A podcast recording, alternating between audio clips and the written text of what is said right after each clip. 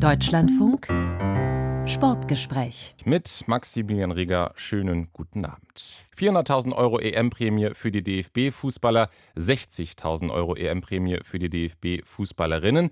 Diese zwei Summen und vor allem die Differenz dazwischen haben rund um die Europameisterschaft der Frauen zu einer großen Diskussion um Gleichberechtigung im Fußball und auch um die Bezahlung im Fußball der Frauen gesorgt. Allerdings eher auf der Ebene der Nationalteams und wir wollen heute den Blick ein bisschen weiten und genereller auf die Arbeitsbedingungen blicken in den Bundesligen der Frauen, wie dort die Karrieren der Spielerinnen verlaufen, wie viel die Spielerinnen nebenbei noch arbeiten müssen und wie dann auch die Karriere nach der Karriere aussehen kann. Und darüber spreche ich mit Lena Lotzen. Sie hat für den FC Bayern und den SC Freiburg in der ersten Bundesliga gespielt, ist mit Deutschland 2013 Europameisterin geworden und ist jetzt Co-Trainerin bei den U17 Nationalteams der Frauen beim DFB und auch Jugendkoordinatorin beim ersten FC Köln. Und sie hat auch noch recht frisch eine Masterarbeit an der IST Hochschule für Management geschrieben, in der sie die Karrieren von Fußballerinnen in der ersten und zweiten Bundesliga untersucht hat. Guten Tag, Frau Lotzen. Hallo zusammen. Freut mich. Frau Lotzen, bevor wir näher auf die Ergebnisse der Masterarbeit kommen, würde ich gerne mit Ihren persönlichen Erlebnissen beginnen. Sie haben mit 27 Jahren, also ziemlich jung, noch Ihre Karriere beendet nach Ihrem dritten Kreuzbandriss. Aber wann haben Sie denn das erste Mal darüber nachgedacht, hey, was mache ich eigentlich nach meiner Fußballkarriere? Gute Frage, ehrlich gesagt. Ähm, ich glaube, so genau auf ein Alter kann ich das gar nicht zurückführen. Ähm, ich würde mal sagen, dass das Thema duale Karriere beziehungsweise das, was nach meiner fußballerischen Karriere folgt, natürlich von Anfang an irgendwo ein Begleiter war. Ich, ich kann mich zurückerinnern mit äh, 15, 16, als man schon so ja viel, viel Fußball um die Ohren hatte, irgendwie in den U-Nationalmannschaften gespielt hat, ähm, auch im Verein schon sehr, sehr viel unterwegs war. Ähm, da hieß es immer, ja, du musst deine Schule fertig machen, du musst irgendwie einen vernünftigen Schulabschluss schaffen und ähm, du wirst mit Fußball jetzt nicht so viel Geld verdienen und das will man natürlich zu dem Zeitpunkt nicht hören, aber im Endeffekt war dieses Thema von Anfang an irgendwie präsent und dann waren auch äh, in der Zeit, sage ich mal, nach dem Abitur meine Eltern sehr, sehr dahinter, dass ich dann äh, ja, eine, eine, berufliche Ausbildung ähm, beginne. Habe dann auch äh, das Studieren begonnen, aber man muss ehrlich sagen, dass das dann zu dem Zeitpunkt noch ein, ja, ich mache was, weil ich weiß, dass ich das machen muss, aber vielleicht gar nicht mit dem Hintergedanken, ah, okay, das will ich machen und da in diese Richtung möchte ich gehen, sondern es war eher einfach, okay, ich versuche irgendwas zu finden, was parallel zum Fußball funktioniert und für mich war das dann damals ein Fernstudium, beziehungsweise ein, ähm, ja, so ein Semi, äh, Fernstudien. Es war so ein Teilzeit-Präsenzstudium plus ähm, auch mit Online-Modulen ähm, versehen. Und ähm, dann, glaube ich, das erste Mal so wirklich konkret damit auseinandergesetzt habe ich mich äh, so in der ersten Verletzungsphase, also in meinem ersten Kreuzbandriss, dass man dann mal kurz darüber nachdenkt, okay, was würde ich denn eigentlich machen, wenn ich kein Fußball mehr spielen könnte? Ich glaube, bei der ersten Verletzung denkt man ja auch nicht konkret daran und sagt, ja, okay, jetzt, äh, was mache ich jetzt sofort, sondern ich glaube, eine Verletzung gehört zu jeder Fußballerinnenkarriere auch dazu. Und ähm, ich glaube, dann wurde es wirklich präsent, so während meines zweiten Kreuzbandrisses, der dann nicht 100 Prozent ähm, gut verlief. Und äh, da habe ich mich dann das erste Mal wirklich damit auseinandergesetzt, okay, welche Richtungen könnte ich mir denn vorstellen und in der Zeit, ich würde sagen so mit 24, hat sich dann so rauskristallisiert, dass ich, glaube ich, gerne im Fußball bleiben möchte. Und ähm, habe dann glücklicherweise jetzt auch einen Weg gefunden, aber äh, ich glaube, es war schon auch ein, ein, ständiger Begleiter während der Fußballkarriere. Was, was steht danach an oder was könnte einem danach auch Spaß machen? Das ist ja auch was Wichtiges, was damit reinfließt. War das dann auch der Grund, warum Sie die Masterarbeit geschrieben haben, also sich dann nochmal wissenschaftlich und auf breiter Basis auch mal mit der, mit der eigenen Branche auseinanderzusetzen?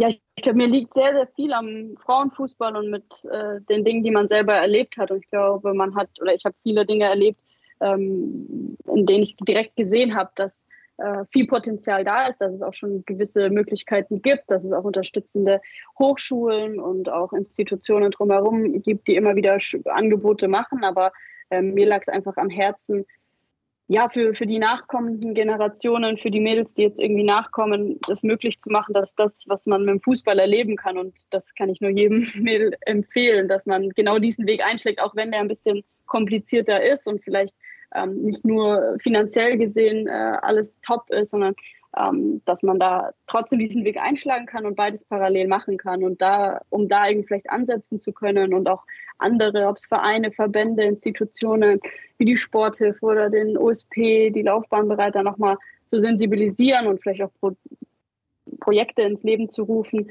um genau auf den Leistungssport abgestimmte Dinge zu entwickeln, äh, wollte ich erstmal Daten irgendwie erheben und gucken, wie ist denn wirklich so der Stand, weil ich glaube, jeder in der Frauen-Bundesliga oder auch die Juniorinnen, Nationalspieler, jeder ist irgendwie schon mit dem Thema irgendwo konfrontiert und weiß auch, dass es gewisse, äh, ich gerade schon gesagt habe, Institutionen gibt. Aber wie kann man das Angebot vielleicht nochmal ein bisschen spezifizieren und sagen, hey, das funktioniert wirklich auch das, was du machen möchtest daneben und nicht nur, ich mache was, damit ich was mache. Äh, vielleicht ein kurzes Beispiel dafür. Ähm, eine Spielerin hier beim 1. FC Köln kam letztens auf mich zu, spielte in der ersten Mannschaft und wir sind ein bisschen ins Gespräch gekommen, haben darüber gesprochen, äh, was sie denn neben dem Fußball macht. Und dann hat sie gesagt, ja, sie studiert soziale Arbeit.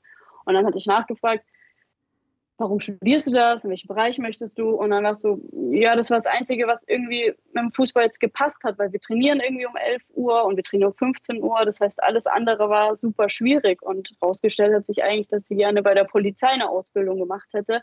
Und ähm, bei ihr ist es dann noch an, der, an was anderem gescheitert, dass es nicht funktioniert hat. Aber sie wusste gar nicht, wo sie sich irgendwie melden soll oder wo sie hingehen soll, um vielleicht das pa parallel zum Fußball ausüben zu können, was sie vielleicht gemacht hätte, wenn sie nicht spielen würde. Und ähm, genau für solche Fälle möchte ich irgendwie Aufmerksamkeit schaffen und irgendwie noch spezifischere ähm, Projekte irgendwie aufstellen oder ähm, Möglichkeiten bieten. War das dann auch damals in den Kabinen sozusagen Thema, in den Teams, wo Sie gespielt haben, auch in der Nationalmannschaft? Da tauscht man sich ja ähm, sicherlich dann aus. War, waren genau solche Punkte dann auch Thema? Was macht man nebenbei oder was macht man dann vielleicht auch im Hinblick auf die Zeit nach dem Fußball? Ja, definitiv. Ich glaube, zu meiner Zeit war es auch noch so, dass einfach viele wirklich eine, einfach eine Ausbildung gemacht haben und es klar war, dass die vor 18 Uhr äh, nicht ansprechbar sind im Sinne von für ein Training zu haben oder sowas. Da war einfach Training dann um 19 Uhr angesetzt, sodass das parallel funktioniert. Und ähm, ich meine, dass so mit meiner Generation das so ein bisschen äh, ja, in eine andere Richtung ähm, gegangen ist, dass dann viele eher ein Studium versucht haben, um eben genau solchen Trainingszeiten ein bisschen flexibler gegenüberstehen zu können. Ähm, aber da war es immer noch so, dass wir oft darüber gesprochen haben, ja, was ist jetzt möglich oder wo studierst du? Dann waren natürlich so wie jetzt bei mir die IST im Umkreis oder im Umlauf, dann die HG in München oder die IOBH irgendwann. Also es kamen immer wieder so Themen auf und jeder hat für sich so ein bisschen versucht, den Weg zu finden. Ähm, aber ja, jeder hat irgendwie so von auch, sage ich mal, Laufbahnberatern und sowas gehört, aber ich hatte immer das Gefühl, es ist so ein bisschen, jeder ist so im, im tappst so ein bisschen im Dunkeln durch die Gegend und guckt so, ah ja, okay, ich probiere es mal da und dann habe ich da irgendwie einen gefunden, dann, dann mache ich das jetzt.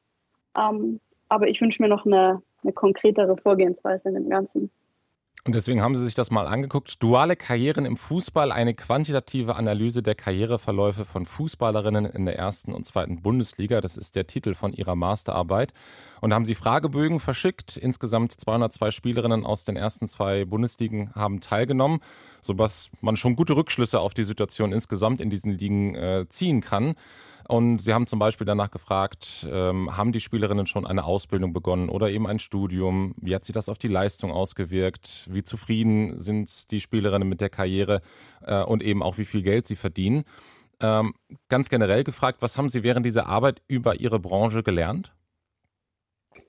Puh, ich glaube ziemlich viel. Also ich glaube, dass ähm, mein, mein Gefühl oder mein Blick, de, den ich auf die Branche insgesamt hatte, nicht ganz getäuscht hat ähm, dass wir einfach ein, äh, eine große Spanne haben, dass wir einige Spielerinnen im Top-Verein haben, die, ähm, ich glaube, ganz gutes Geld ähm, verdienen können, wenn man mal auf das Finanzielle in dem Zusammenhang sieht, aber dass auch ähm, ja, trotzdem nahezu alle Spielerinnen beruflich ähm, neben dem Fußball äh, aktiv sind. Und unter beruflich meine ich, dass sie entweder eine Ausbildung beginnen oder ein Studium gerade ähm, parallel dazu führen, weil äh, ja, vielleicht von den Zahlen her, 92 Prozent der Spieler äh, befinden sich aktuell da in der beruflichen Ausbildung oder haben eine begonnen oder auch abgeschlossen. Ähm, da sind mal die Schülerinnen rausgerechnet worden aus dieser Aussage.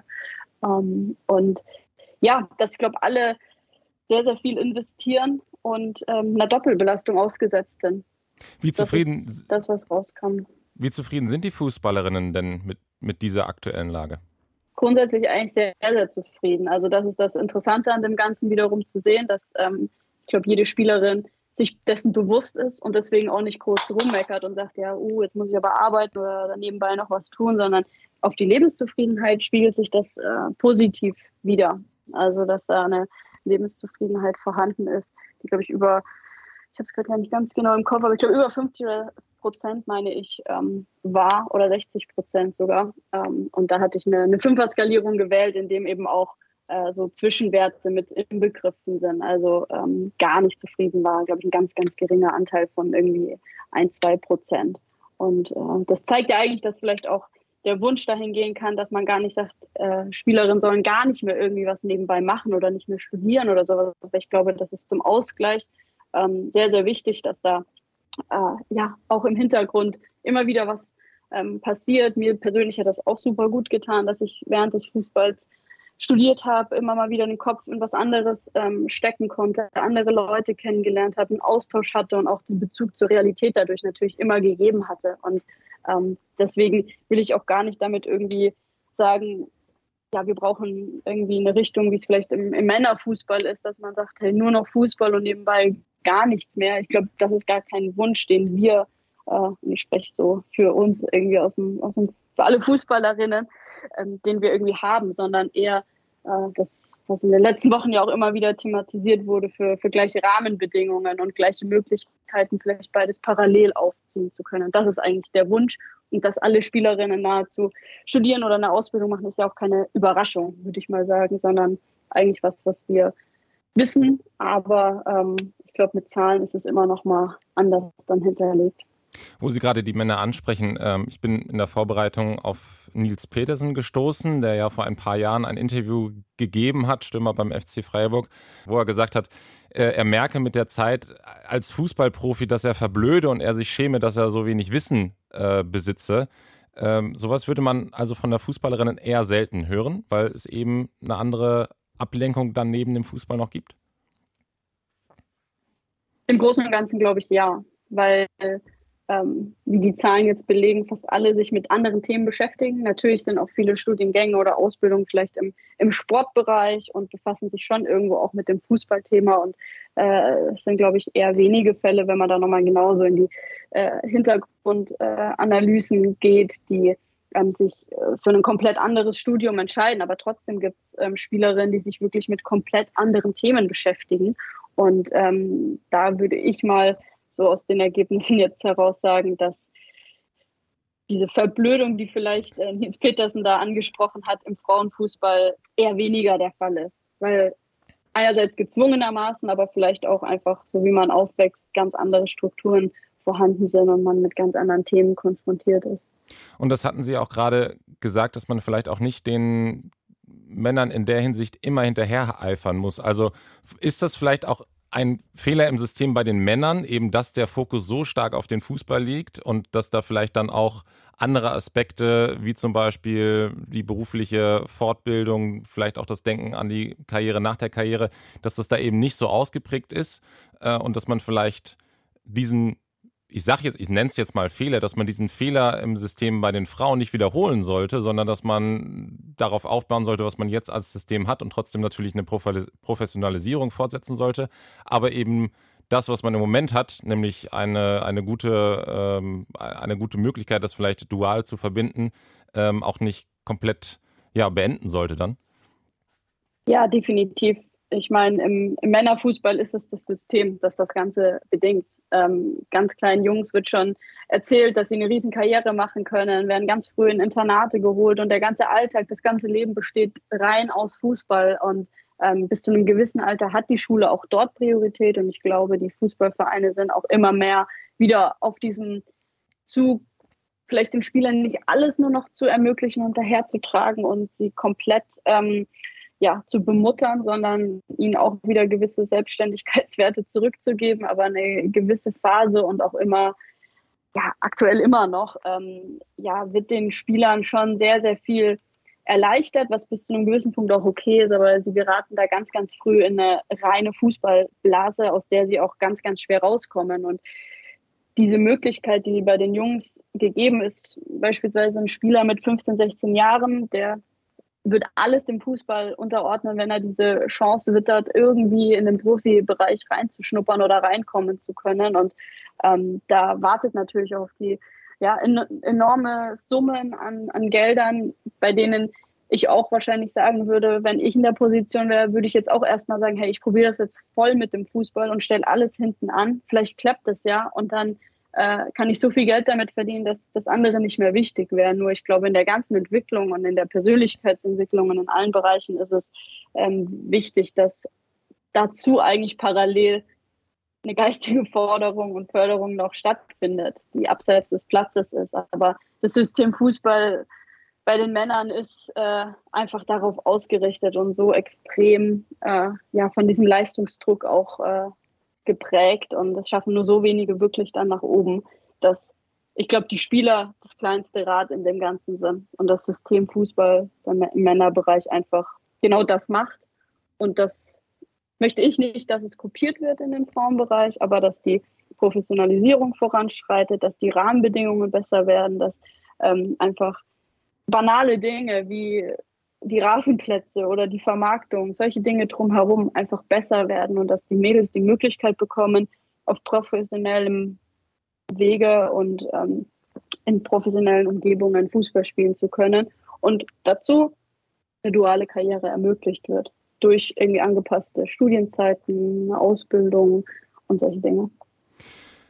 Sie haben es schon angesprochen, es sind sehr, sehr viele Fußballerinnen, die nebenbei noch studieren oder eine Ausbildung äh, begonnen haben äh, oder teilweise sogar auch schon beendet haben.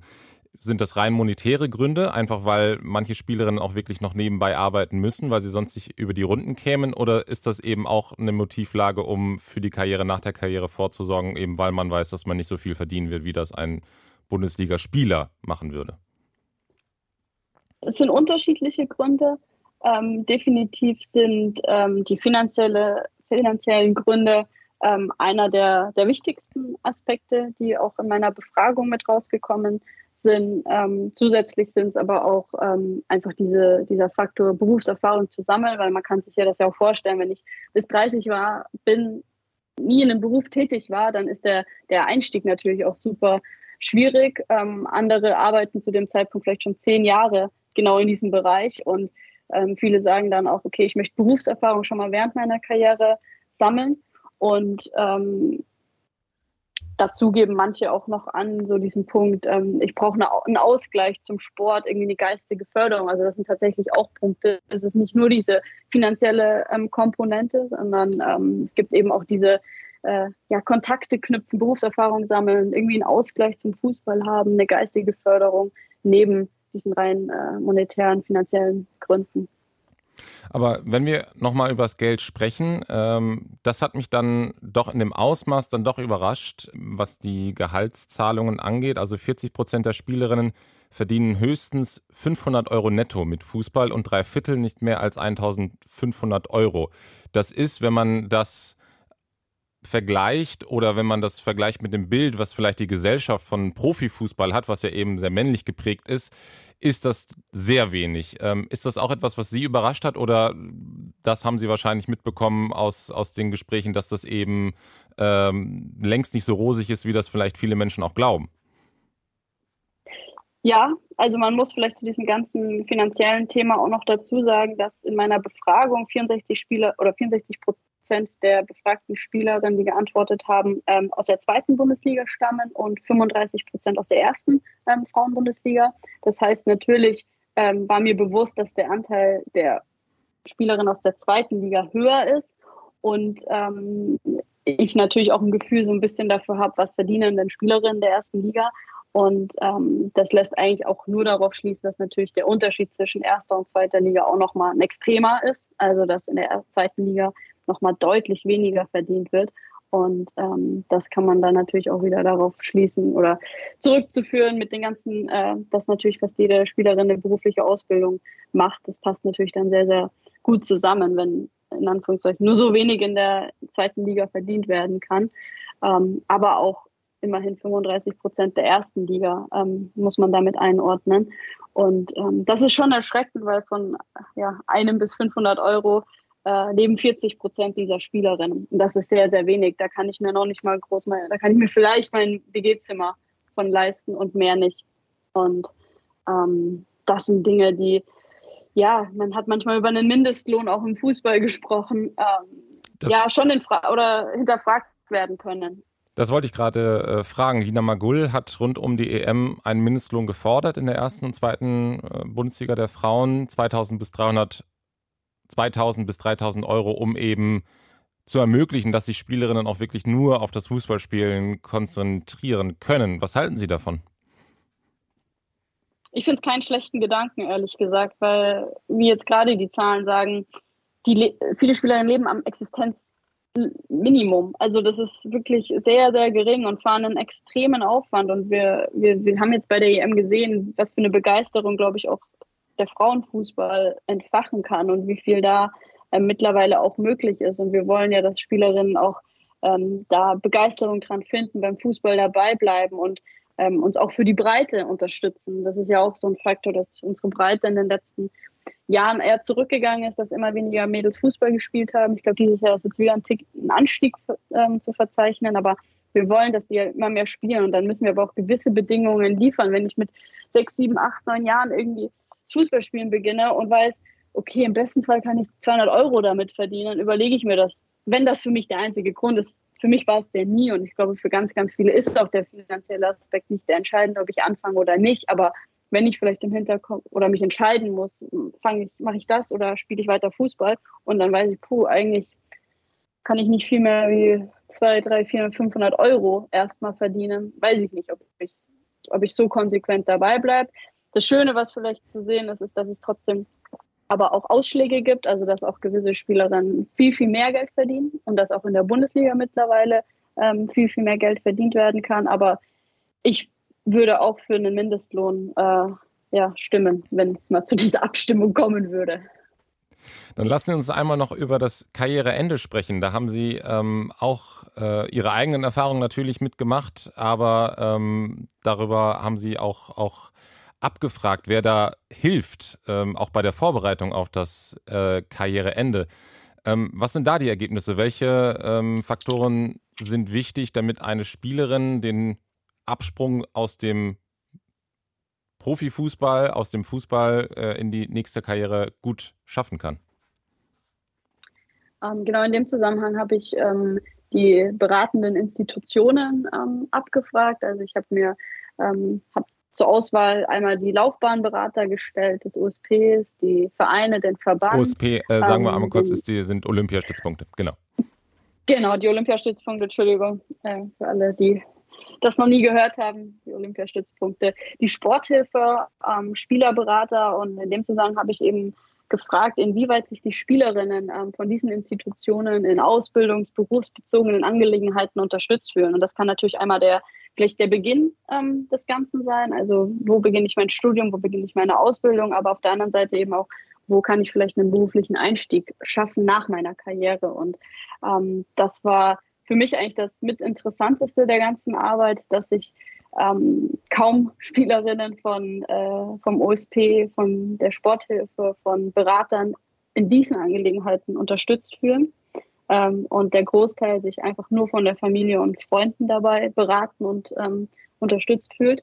Und ähm, trotzdem kam auf der anderen Seite raus, wenn der Verein und der Verband ähm, Spielerinnen hinsichtlich dieser berufsausbildungsbezogenen Angelegenheiten berät, und ich habe daraus ein bisschen geschlossen, wenn ich als Verein oder Verband sage, hey, wir ermöglichen dir morgens ins Vormittagstraining zu gehen. Dazwischen kannst du drei, vier Stunden äh, deine Ausbildung, deinem Studium wirklich nachgehen und dann kannst du abends oder nachmittags nochmal ins Training gehen. Ähm, und das wirklich so aufeinander abgestimmt ist und nicht so jede Spielerin versucht, sich seinen, ihren eigenen Weg dazu ähm, suchen. Dann funktioniert das und dann beginnt auch eine Spielerin signifikant häufig wirklich eine Ausbildung oder ein Studium. Und das äh, stimmt mich positiv, weil für mich das eigentlich nur bedeutet, wir als, als Institutionen, als Verein, Verband, äh, Sporthilfe Olympiastützpunkte können da noch viel, viel mehr tun und wirklich ganz konkrete Angebote geben. Und das ist, glaube ich, das Wichtige, dass wir ganz konkrete Angebote geben. Und ähm, beispielsweise, ich verfalle so mit meinen Spielerinnen hier beim 1. FC Köln, dass sie ähm, regelmäßige Laufbahn-Beratungsgespräche hier haben, dort äh, immer wieder der aktuelle Stand abgefragt wird, auch frühzeitig überlegt wird, in welche Richtung möchte ich gehen, ähm, um da Lösungen so ein bisschen dafür zu finden. Und äh, ja, so ein bisschen diese duale Karriere schon frühzeitig so zu planen. Aber also mich haben die Zahlen auch wirklich überrascht, dass äh, mhm. die Vereine, Verbände, Olympiastützpunkte, die Sporthilfe, dass die also wirklich im, ich glaube, 1% oder 0,5% irgendwie als hilfreich erachtet wurden ja. und der Rest hat äh, irgendwie gesagt, ist gar nicht hilfreich. Ist das, also ist das ein Systemversagen? Also fehlen da, fehlen da die Strukturen? Genau, weil ich glaube, das ist tatsächlich das Problem. Die Strukturen fehlen, weil ich mich auch mit den Leuten des USPs und auch der Sporthilfe ähm, auch ausgetauscht habe. Und es ist ja definitiv so, es gibt Angebote. Ich will da auch äh, wirklich die Institutionen gar nicht irgendwie negativ darstellen lassen, weil die haben Angebote, die haben die Möglichkeit, die haben auch das Personal da. Ich glaube, dass das eher ein Kommunikationsproblem teilweise ist.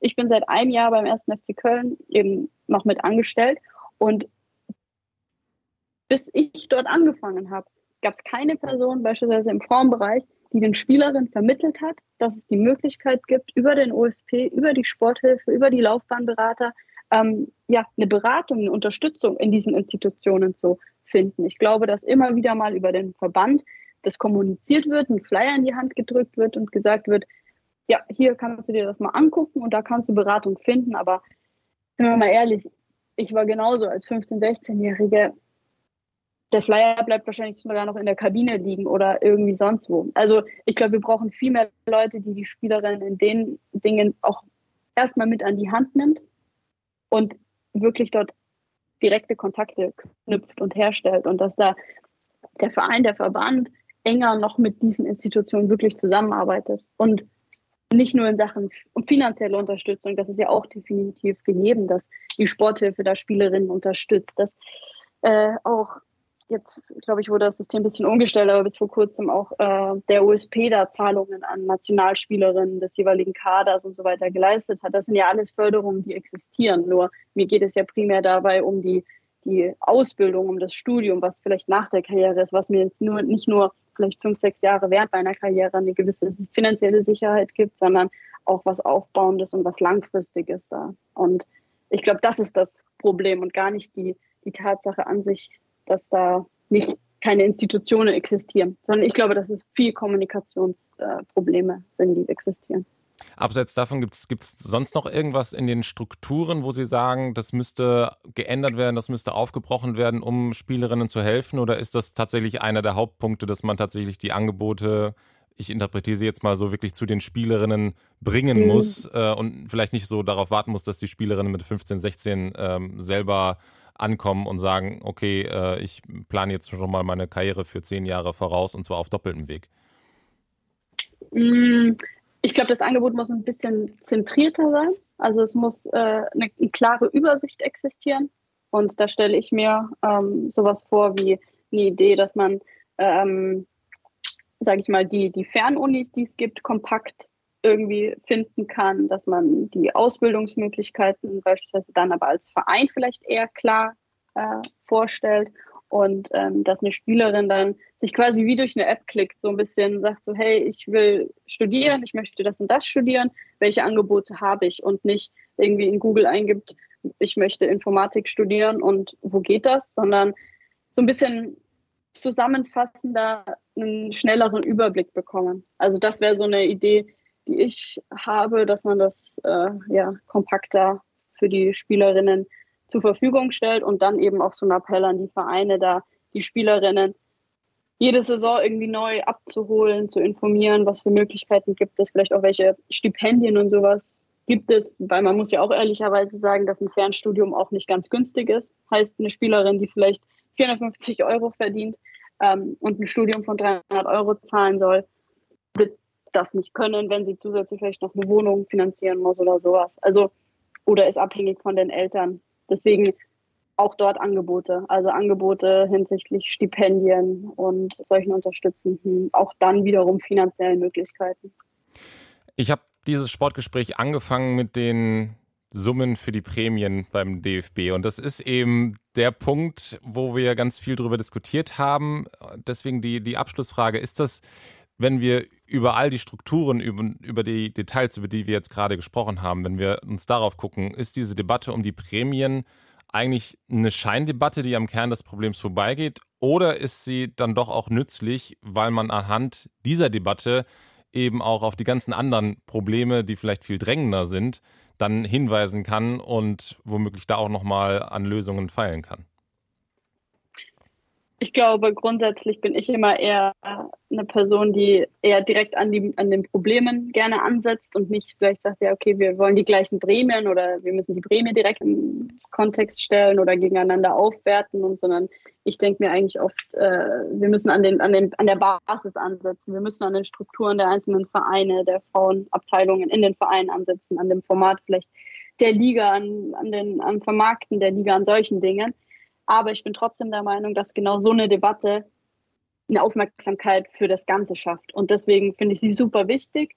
Ich glaube, jeder, der ein bisschen in den Themen drin ist, weiß, dass der Männerfußball enorme Gelder generiert und dass das nicht mit dem Frauenfußball aktuell zu vergleichen ist. Ähm, und dass ich glaube, auch eine gleiche Bezahlung in der Sicht schon sehr, sehr weit gedacht ist und ähm, vielleicht auch aus gewissen Aspekten einfach noch ein Tick utopisch ist. Aber ich glaube, genau solche Themen und solche äh, Pressemeldungen und so eine Aufmerksamkeit schürt eben dann wiederum eine Wichtigkeit und eine Aufmerksamkeit für die ganzen Bereiche drumherum. Und das, das brauchen wir, dass äh, solche Dinge in Frage gestellt werden und es dann trotzdem so lange so ein Thema ist. Und das zeigt ja auch, dass so eine Debatte am Ende den Bundespräsidenten, äh, den Bundeskanzler ähm, zum DFB irgendwo bringt. Und solche Themen, ob das nur der einzige Punkt ist, glaube ich nicht, aber ähm, trotzdem solche Themen schlagen eine Welle und werden immer wieder aufgegriffen. Und genau deswegen brauchen wir diese Öffentlichkeit und diese öffentliche Aufmerksamkeit, um dann vielleicht in der Basis, in den Strukturen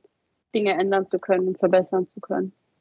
Sagt Lena Lotzen, Co-Trainerin in der DFB U21 und Jugendkoordinatorin beim 1. FC Köln hier im Deutschlandfunk Sportgespräch. Vielen Dank, dass Sie hier darüber berichtet haben, was Sie in Ihrer Masterarbeit für Erkenntnisse über die den Fußball der Frauen in Deutschland gefunden haben. Und das ganze Sportgespräch können Sie auch nochmal nachhören in der DLF Audiothek. Mein Name ist Maximilian Rieger. Vielen Dank fürs Zuhören.